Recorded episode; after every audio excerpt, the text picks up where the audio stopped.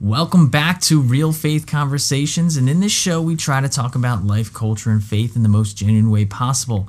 My name is Ryan Morris, and I'm here with Chris Massero, the Director of Mission Advancement at Biking for Babies. And today, we're going to be diving into who who he is and what Biking for Babies does in this great community we have here. So, welcome, Chris. Thanks, Ryan. It's good to be with you. Thanks for having me on the show. Yeah, it's so great to see you here and really see you in person because we've been communicating online, like over email and things like About a that. month but it's now, yeah, yeah, about yeah. a month Yeah. trying to get you on the show here. Yeah. Um, and I'm so glad you reached out. Why don't you introduce yourself for our audience here? Sure, yeah. So my name's Chris. Like you said, I'm, I'm from Coatesville. I'm from right down the road.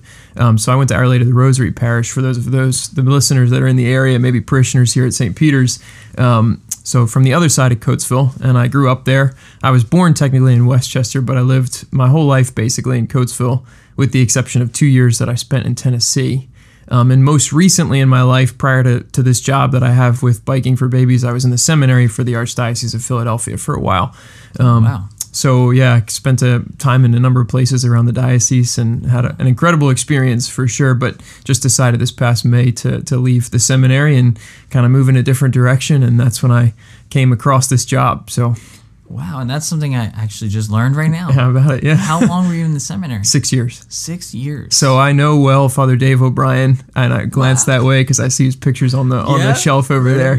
Yeah, yeah, good. Yeah, friends with Dave. Yeah, very very good. He's a good man. Yeah. and he's been in that seat. I'm right sure there. he has. I saw the I saw one of the, the YouTube videos of that just the other Yeah. day. So yeah, it's awesome. That's awesome. Dave, well, Father Dave, he's loved around here. So. I'm sure he is. Yeah, there's no question. He's loved everywhere he goes. Oh, he's for the, sure. He's the man. Yeah. So Cool. Well, thank you for that introduction. Um, it's cool to see that kind of dynamic, right? Um, your journey. Why don't you dive into your journey, your personal Sure. journey a little bit? You touched on it with the seminary and then going into biking for babies, but can you elaborate on sure, that? in any absolutely, yeah. So I um, I guess maybe it's good to say I, I was raised in, in a Catholic home, but a a Catholic home where we we went to Sunday mass, and that was pretty much it. So I went to Sunday school. I didn't go to Catholic school. In fact, the seminary was the first Catholic school I'd ever been to, and uh, so I I really just didn't have a whole lot of exposure to the faith when I was younger. But I went to a youth group when I was in high school at Our Lady of the Rosary Parish in Coatesville, and it it connected me to to enough of an extent with the faith and with my relationship with God and my relationship with other people who also had a relationship with God that when I got to college, which is at West Chester University, I wanted to go around the Newman Center.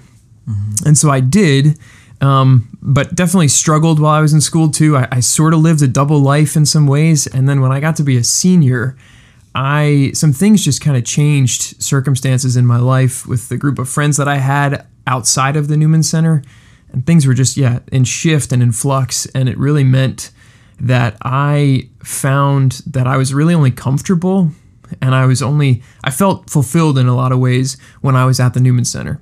Wow. And so when I was a senior, I started to go there more often.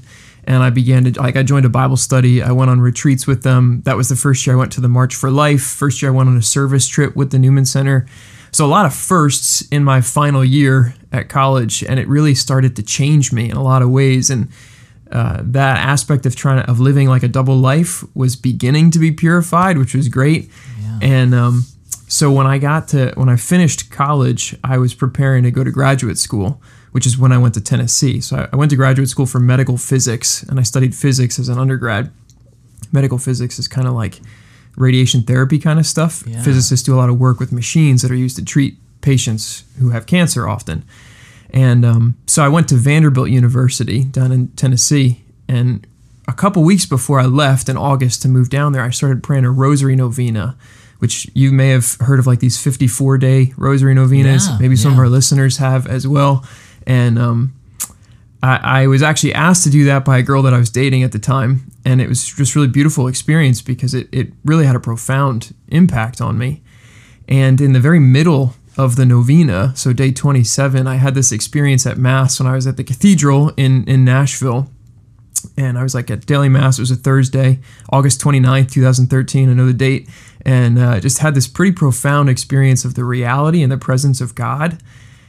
And I call that moment the invasion of grace because that's really kind of how it feels to me looking back on it in that moment. I felt like my soul had been invaded by His grace, and it really, really radically changed me. And uh, a lot of the things that I cared about prior to that, I they weren't all that important to me anymore. And I began to structure my life around how I could go to mass and spend time in the chapel praying and praying the rosary and serving the poor and um, yeah, helping out with youth groups and praying out front of abortion clinics and things like that. Um, stuff that I really hadn't done a whole lot of suddenly became just like the most important thing to me. And it really started, n- not just a desire, but actually acting on that desire really started to have an impact on me and change me in some, some pretty awesome ways. And I, uh, around that same time, like that fall of 2013, started to think about the priesthood for the first time. I'd never, I'd been asked twice by the chaplain at the Newman Center at West Chester if I thought about it. My answer was immediately no. And they're on uh, you all the time, right? yeah, that's right. and uh, so, but I, but I really started to give it some thought at that point. point, and so I stayed where I was in Nashville for another two years. I was supposed to be there for four to get a doctorate in medical physics, but I left after two so that I could come back here to Philadelphia, to the area at least, and, and enter the seminary. And that was six years ago now Wow. um, that I entered. So, yeah, seminary, man. I mean, it's been a beautiful experience for sure, and pretty pro. Just has changed me in in some really remarkable, awesome ways, without a doubt. It's tough because, like, yeah, the story just continues, you know, and it's it's not like it's over. Most people, when they share their vocation story, when seminarians are asked to, it often stops when they get to the seminary, but it's not really true. You know, like it's like always it's continuing at that point. Never and- ending journey. Exactly. Yeah. Like always, always following the Lord. And um, yeah, the ways that my time in the seminary changed me have have really left a mark. And um, yeah, it's beautiful. That's amazing. And like, I feel like people can relate to that in, in a lot of ways with the double life you were talking about in college. Not only in college, but in every stage of life. I feel some people maybe um, have like a church life. Like Rachel, she's she's been on this show before, and she actually helps out with Real Faith as well. Okay. Um, she talked about that a lot. Like this life, she has this like church sort of persona, and then like oh, with her buddies Yeah, or her sure. friends, you know. And she talks a lot about that. And I think a lot of young people and people in general can relate so much to what you're saying there in terms of that longing for sort of a certain self standard, right? Um, and you even used the word what purify. Mm-hmm. You used the word purify. Yeah, that, and I can relate to that too in some regards, Sure. right? And when I have like a rocky prayer life, Mm-hmm. like when I'm just like, oh God, what what am I doing right now? You know, it almost feels like that in some ways. Yeah. And you were, your major was what again? It wasn't a walk in the park Physics. physics. Like that's not a walk in the park. you know, you're dealing with all of that, and then boom, seminary. Yeah. That's yeah, that was a change. that is so cool. but yeah, one of the things you just said there, though, like I think the authenticity, right? Like we all want to really authentically be who we are and who we're made to be. That's what each of us desires. But there's also this desire for like longing, or sorry, for belonging. Like we want to belong in a community, right? And I think often those can seem like they're at odds with each other. You know, if I'm mm. my authentic self and who I really want to be and think I'm called by the Lord to be, then I won't belong Yeah. and in reality, it's like, well, if I sacrifice who I'm authentically meant to be, then I'm not going to belong anyway because it's not going to be me who's actually there in that community, whatever it is, right? So, yeah, I just think that that's, I mean, like, going back to what you said for young people, right? Like, so important. Yeah, I run youth ministry here uh, now at St. Peter, That's and awesome. a lot of the kids say that. They say, you know, I, I really want to be this Catholic kid, right? They say that with quotes like the Catholic kid, but then like around my friends, I don't really act that way, so Yeah. it feels like there's this like disconnect. A lot of people are saying that, um, but it, it is difficult. It is difficult to when you have that sense of belonging, and depending on the crowd you're in. But that's awesome. It's awesome that you had this like sense of a clear vocation, yet you understand that the journey never stops. Mm. So you're constantly sort of like following this path Yeah. that God has for you, which is awesome. And it led you to biking for babies. That's right. Yeah. so what is explain for the audience what is biking for babies? What is the organization? Yeah. Do you think I should say how I got there first? You want me to do that? Yeah, yeah, for sure. Yeah. Because I think that just ties in. It sort of like flows right. It, it into one of flows the right with your journey. Yeah, Like, because I so I I um you know I decided to leave the seminary back earlier this this past spring, right? So it's October right now, and um it was like February March. I was kind of making that decision, and I gave myself some time before I started looking for work because I had to just kind of process the decision to leave. Um, and so I basically, as soon as I started looking for work, I got this email that I, I regularly get emails for about two and a half years at that point from this organization called Biking for Babies that I had heard about at a focus conference at Seek in Indianapolis in 2019. I signed up for emails because I was interested in what they do. I like to ride. I like I like to bike, and I'm pro life and have been active in that since my invasion experience eight years ago. So Yeah. it really stuck out. And so I've followed them. And then, yeah, back in April, I'm just beginning to look for work and I get this email from them, from the director. And at the very bottom of the email, it's kind of like an update on what's going on in the organization. And it says, God's blessing us with growth and we're looking to hire our second staff member. And uh, so I I clicked on the link and they were hiring what at the time was called director of philanthropy. And so somebody to do fundraising for them and kind of work with the donors and develop relationships with the mission partners is kind of how the terminology we use. And um, I put it aside because I was like, I don't have any business really doing that job. I don't know anything about that sort of stuff. And um, then about a week later, I took it back out. And I was like, well, I might as well take another read.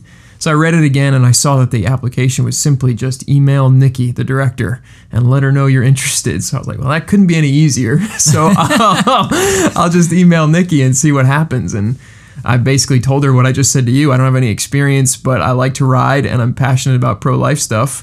And it started the conversation and it's what kind of led to it. And uh, they eventually offered me the job, and it's been good so far to be a part of it. For sure, there's definitely a lot of challenges, a lot, a lot of opportunities for growth um, and learning for sure.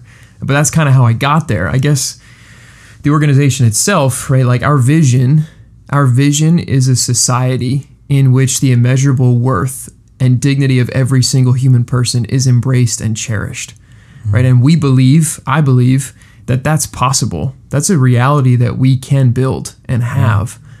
It just takes conversion Yeah. to get there, right? And so, with that as our vision, the way to bring it about, we think, in terms of a long term transformation, is the formation of the next generation of young adults and leaders who will actually lead this country and lead our society and lead our communities, right? So, our goal is really to, to engage and form young adults to be missionaries to the culture, to actually bring about this transformation Wow. by bringing our Lord to to people that they know, and also by proclaiming the dignity of the human person from conception onward. We use cycling kind of as a means to an end, right? That's our way of That's where the biking comes from. that's from. where the biking comes from. Yeah, that's kind of our way of doing it, and the we're called biking for babies because uh, we started and have continued this way for the past 12 years. We were established in 2009. We started basically as a bike ride for two college students who wanted to raise money for pregnancy resource centers, like commonly called crisis pregnancy centers. We just use the terminology pregnancy resource center. And uh, so they did that that first year, 2009, and it was pretty incredible experience for them. So they decided, let's keep doing this and let it grow. So we've been around for 12 years now, and and um, have formed like 154 missionaries since then, which is oh pretty great. And Gosh, 154. 154, and we've just just recently this year, uh, where it's sort of being finalized, but we're pretty sure we're we're going to pass the one million dollars contributed to pregnancy resource centers. So that's a big part of what we do is we try to raise awareness for them so that people know about them, and then we fundraise for them and pray for their intentions. And it's our missionaries who do all of that. Wow, that is amazing. Well, congratulations Thanks, on this piece of your journey. Uh, We know it's not over, Sure. but this Yeah. piece of your journey is huge. yeah. And I loved how you you kind of hinted at the fact of how God sort of moved away all the barriers when you said, "Oh, it can't be easier than just nothing's easier than just sending an email, Yeah, right? sure. There's no talking. There's just send the email. It's got God saying, "Hey, man." This is this is so easy for you. Here's this piece of your journey. There's no barriers. I'm taking them all down. Yeah. And it's awesome how like, I mean, I, I can tell you a few examples from my life that that's happened to. I mean, even recently, I'm teaching over at Pope John Paul, the school right next door. Okay, yeah. That kind of just fell in my lap, you know? Yeah. I went over to the school, talked to the principal about how we can collab with youth events. Next day, she's like, "Hey, do you want to teach here?" it's like, You can't write that stuff. yeah, I, like you can't. Like it's only through God's, you know, His providence. yeah, it's it's amazing. So, congrats, congrats on that first. And then your your role is sort of mission advancement, right? Yeah, and right. so when you're talking about the 150 something missionaries, Mm-hmm. that's is that your role to sort of accompany them, scout them out, or Yeah. walk with them in a way? That's a great question. We, so like I said, I'm, I'm only the second staff member, actual mm-hmm. em- employed staff member. So direct, my director's name is Nikki. She's been with the organization since 2011, but only as the director since 2018, the fall of 2018. Mm-hmm. So pretty pretty recently in the organization's existence. We have a whole network of volunteers which also work with us on top of whatever jobs they do. So we currently have someone who who holds the position of director of missionary formation. Her name's Sarah, and she's a youth minister, kind of like what you were just describing, but she does it full time. Is her job in Alabama at a parish, Wow. and um, so she handles the work of missionary formation to the best of her ability while trying to also be a youth minister and a mom of two kids. Um, so it's it's a challenging thing. So it's kind of all hands on deck Yeah. But at the same time we have somebody who specifically does that sort of thing. So i guess my my particular role we we changed the title from director of philanthropy to director of mission advancement because there's just so many components. And and it's good when i go into conversations with people to be open to the different ways that somebody might be led to actually partner with us and take part in what we're trying to do mm-hmm. Now, funding's a huge thing that we, we definitely need in order to accomplish goals, but there's other ways people can can be a part of this as well. And so with that in mind, we thought it'd be better to kind of change the title. So I really I've just this is a new area of the country that biking for babies has not really been mm-hmm. previously. So a lot of my work is just trying to find people who I think would be passionate about it and then see if there's a chance for us to get together so I can share our mission with them and see where the conversation goes. Yeah. Well, good for you, man. That's awesome. Yeah. Can you share sort of some of your experience so far with um, sort of encountering people on the way, on the journey Sure. Yeah. uh, with this role? Yeah. And what immediately came to mind is uh, it's going to take a little bit of a preface, I think. So, the biking part of Biking for Babies, we set up something called the National Ride. So, in July, all of our missionaries are split into teams and they bike during a, a week long ride between 600 and 850 miles. So, about 100 miles a day they're going or more across multiple states to raise awareness for these resource centers and to raise money for them. And it's a real component of their formation um, in this experience, which we can kind of touch back on because there's a lot of good stuff to unpack there. But I went on the ride this past year as a support crew member in a car just to kind of make sure that the riders on one of the routes stay alive, basically, is kind of our task.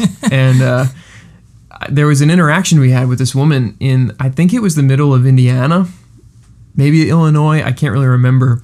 We were, we were going along like a country road, and uh, one of the girls on her bike got a flat. She got a flat tire. So there were 16 of us in this group, five of us in cars, 11 of us on bikes, and this one girl gets a flat. So we all stop and basically like pile onto the front yard of this person's house while we change this flat tire so that we're not in the street, right? And we're all just kind of waiting there. A couple people are working, the rest of us are just sort of standing around. Well, we sort of upset the dogs in the backyard at this course. woman's house, right? Of course, yeah. And uh, so she comes outside and she goes, You know, this is like private property. You can't just be on my front lawn like this. And we say, Well, sorry, we're just trying to change this flat tire. We don't want to be in the street. We'll be gone in a couple minutes. So she talks to us for a little bit. We share about what we're doing. She goes back inside. And then a few minutes later, she comes back out and she walks up to one of the girls and she says, I love babies and I want to make a donation to you and she hands uh, this girl Shay, one of the riders in our group, a little donation. And Shay goes and hands it to me since I'm a staff member, so I was kind of like handling some of the money that people would give us along the way. And um, turns out that this woman, her name is Lori, she gave us two dollars, and I was really struck by that because it reminds me of that story from the gospel, right? When our Lord talks about the poor woman who puts in two small coins, but she gives all that she had. Yeah. And uh, those are the kinds of interactions, like that was early on in my experience, but just such a profound moment of this woman just giving what she had, which in the long run for, for the organization's like growth and development, $2 doesn't really do a whole lot. But from her, that could have been a huge sacrifice. Yeah. And our Lord knows whatever whatever prompted her to do that, right? He was the one at work. And just so just interactions like that are just really, really beautiful. Wow. And then just a lot of other people along the way since then that I have, yeah, shared this with who have just responded in really beautiful ways because they're avidly, enthusiastically, they care about the dignity of the human person. And um, they like the fact that there's the creativity behind cycling and the combination of that with young adults and forming the next generation and then also supporting resource centers which help women in need so it's kind of has this multidimensional Yeah. approach that people really seem to to take to at least that's my experience so far yeah Yeah. Yeah. I mean, you guys have a great mission, a Yeah. great why.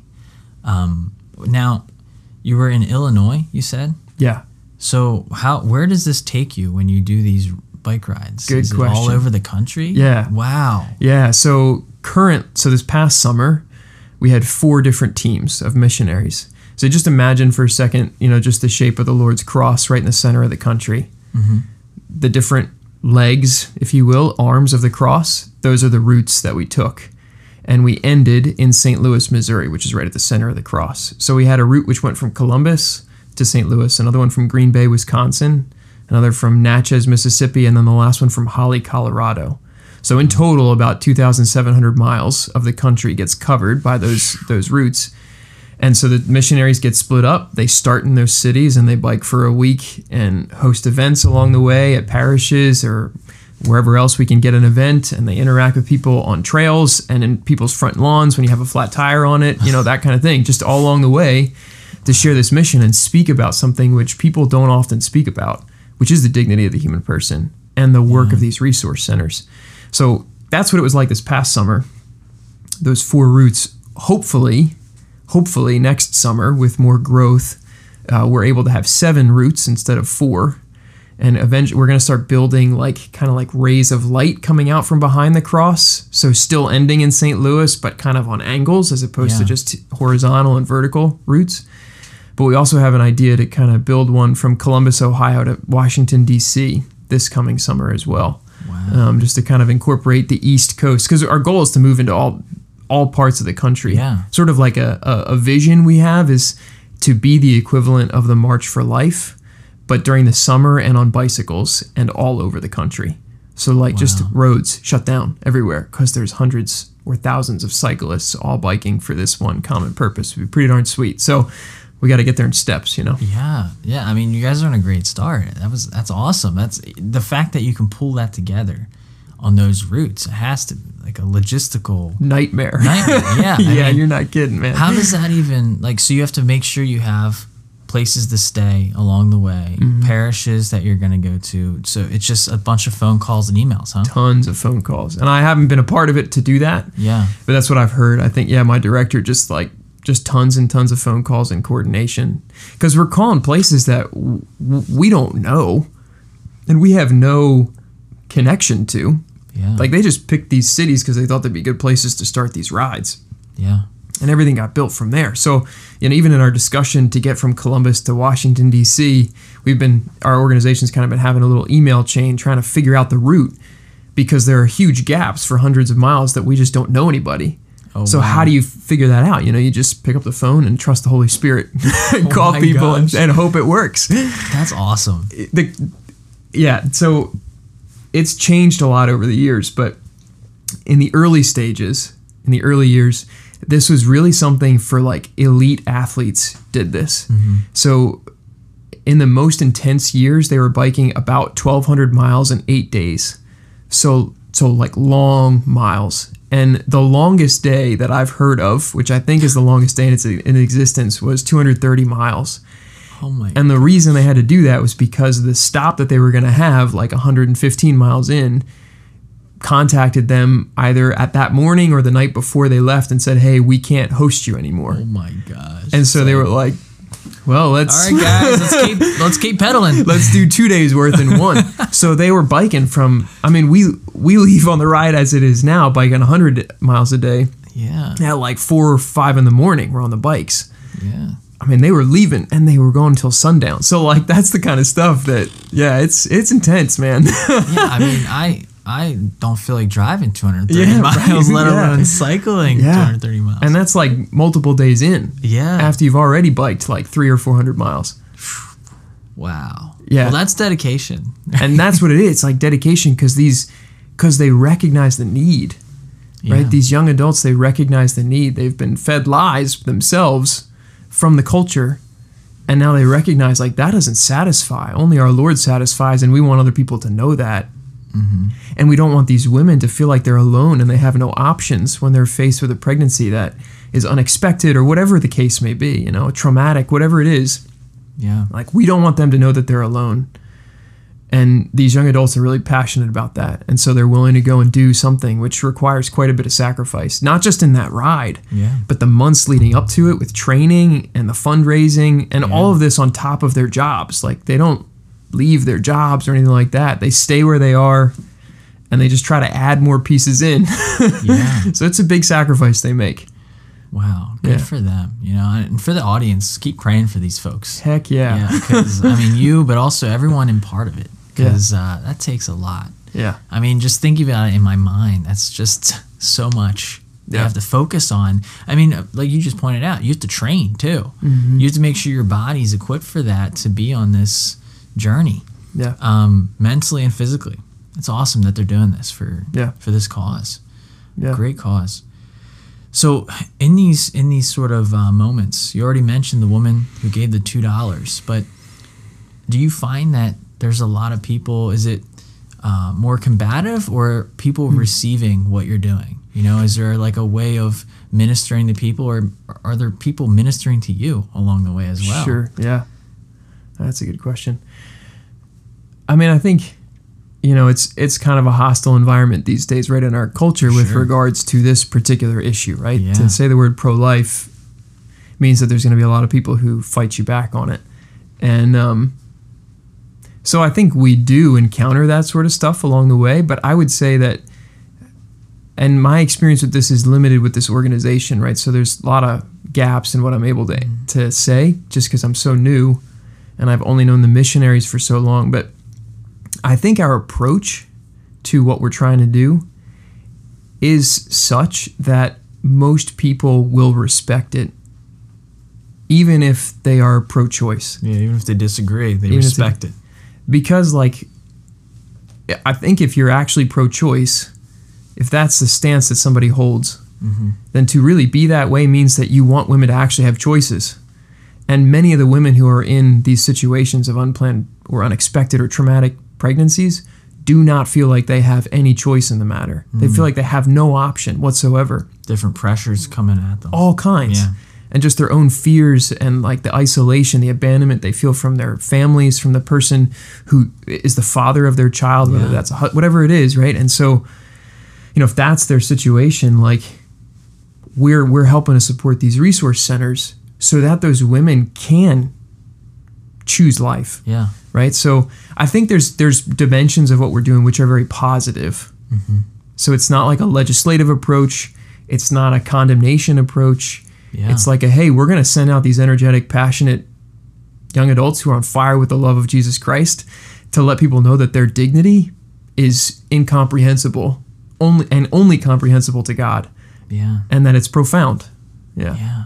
We talked about it on the show before that, you know, God gave us a choice, right? In a way, if we want to do the political realm, like like pro-choice versus uh, pro-life, I mean, really, the whole conversation is a choice, and it's what we do with the choice. And what you guys are doing is equipping people, right, in Yeah. that choice, in that moment where there's there's a lot of choices that have to be made, and you're right. I mean, equipping people with organizations that provide like support, Yeah. mental support, financial support, all this kind of stuff. Around here, we're going to be doing a diaper drive Awesome. uh, for the Chester County Women's Services Nice. in October, and then other drives in the following months.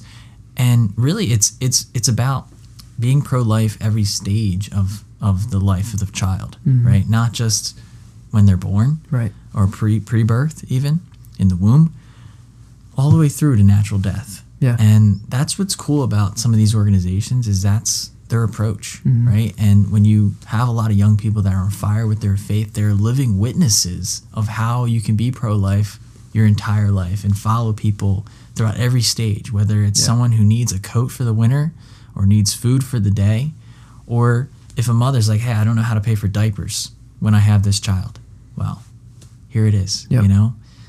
It's very important. Yeah, I and I- appreciate it. I think yeah, you hit something so good too. Like most people, it, when pe- I think when people have an argument or a uh, a bone to pick, I think that's the right terminology, right? Bone to pick, is that right? Yeah. To against pro lifers, they they tend to think, okay, you're only pro birth, Mm, yeah. right? In reality, that's like a serious lie, Mm-hmm. and they've they've absorbed that somehow, Mm-hmm. and it may not be their fault. Maybe that's all they've actually heard. Yeah, yeah. But the reality is that we're not just pro birth, right? Yeah. We support women and families and children during pregnancy, during birth, after birth, and for years. Mm-hmm. Like, and that's what these centers do, like Chester County Women's Services and others like them. They don't just abandon them once once Yeah. they've given birth. Yeah. And that's partly why, like, with our organization, what when it comes to the pregnancy resource centers, we sort of have a, like a double approach. We, we raise awareness for them, and then we try to we pray for them and suffer really for their intentions. There's a lot of redemptive suffering that we try to offer, and then we we we raise money for them too. Yeah. But our between the raising money and the raising awareness, we think from our perspective it's more important for us to try and raise awareness for them. And by awareness, I mean have conversations with people who when they think about pro-lifers, they think you're just pro-birth. Yeah. And then we can say, "No, look at look at these centers that we have now developed relationships with. Yeah. Our missionaries know and have visited and say, look, look, this is what they're actually doing. And hmm. that hopefully over time will change people's hearts and minds and their perspective on the whole thing. Yeah. I wanted to get your perspective on this because a lot of times when people say, oh, you're just pro birth, they have, like you said, a lot of valid points to that because there's a lot of examples out there of people that maybe are that, right? Or maybe they're very hostile in their approach to get their message across.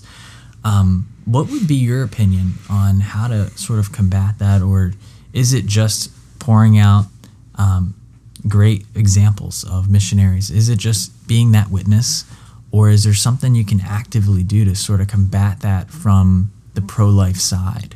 you know? Yeah. So when you just to make sure I understand it, you mean like how do we so there are people that are just pro birth or or combative and how do we change them? Is that what you mean? Not or only change that, but change like so that it doesn't infiltrate your mission, right? Mm. Your your primary focus. And a lot of times, the small voices or that small perspective can have the a loud sort of uproar, and it can take over the mission. you know what I'm sure, saying? How, sure. In your opinion, how how do you combat that in a way?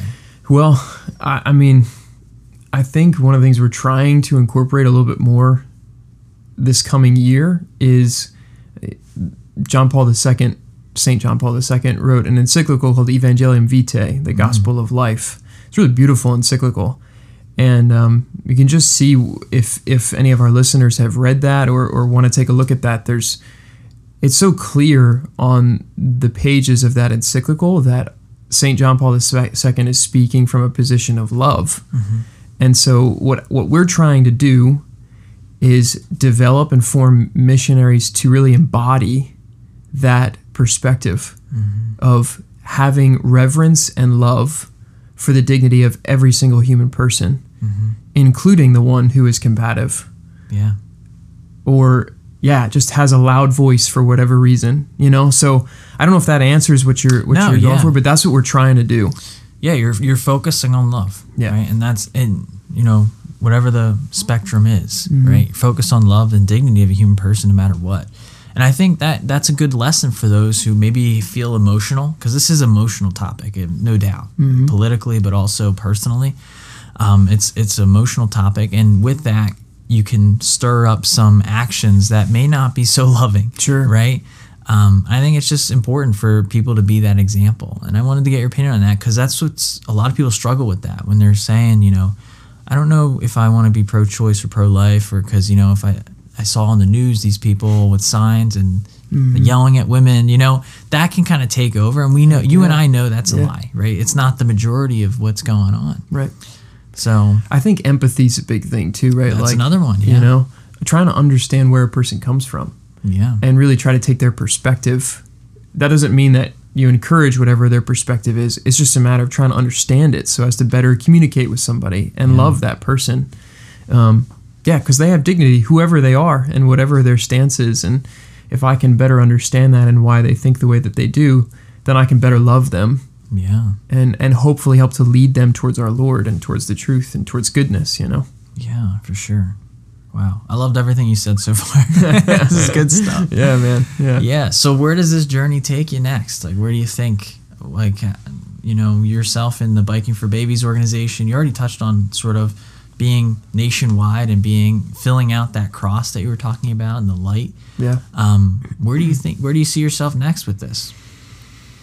Man, that's a good question. I uh to be honest with you, I don't I haven't thought a whole lot about it mainly because it's been such a such a a uh, a a transition like an earth-shattering kind of a transition leaving the seminary. So like actually Yeah. just sort of being where I am has been enough for right now. Yeah. than to think about where it'll go from here.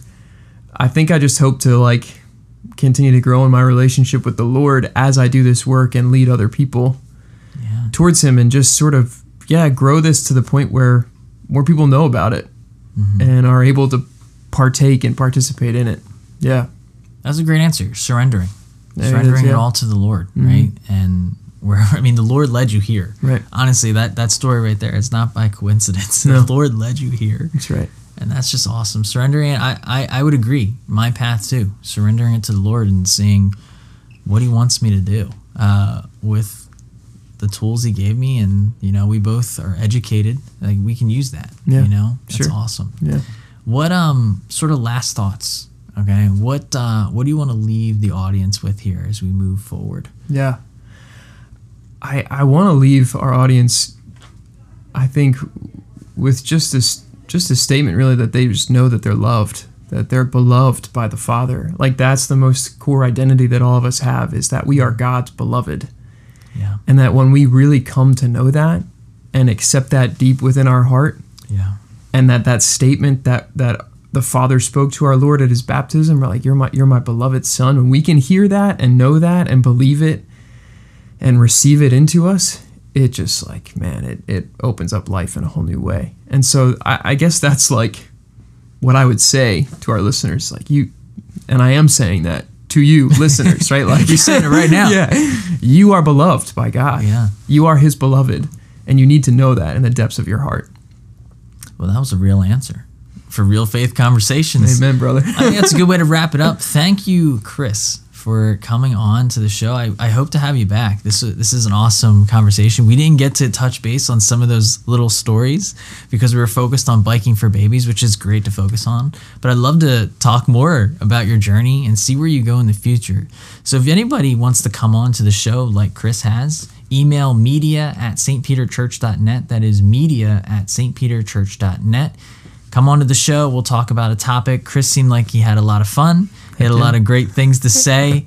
And uh, we'll see you next time.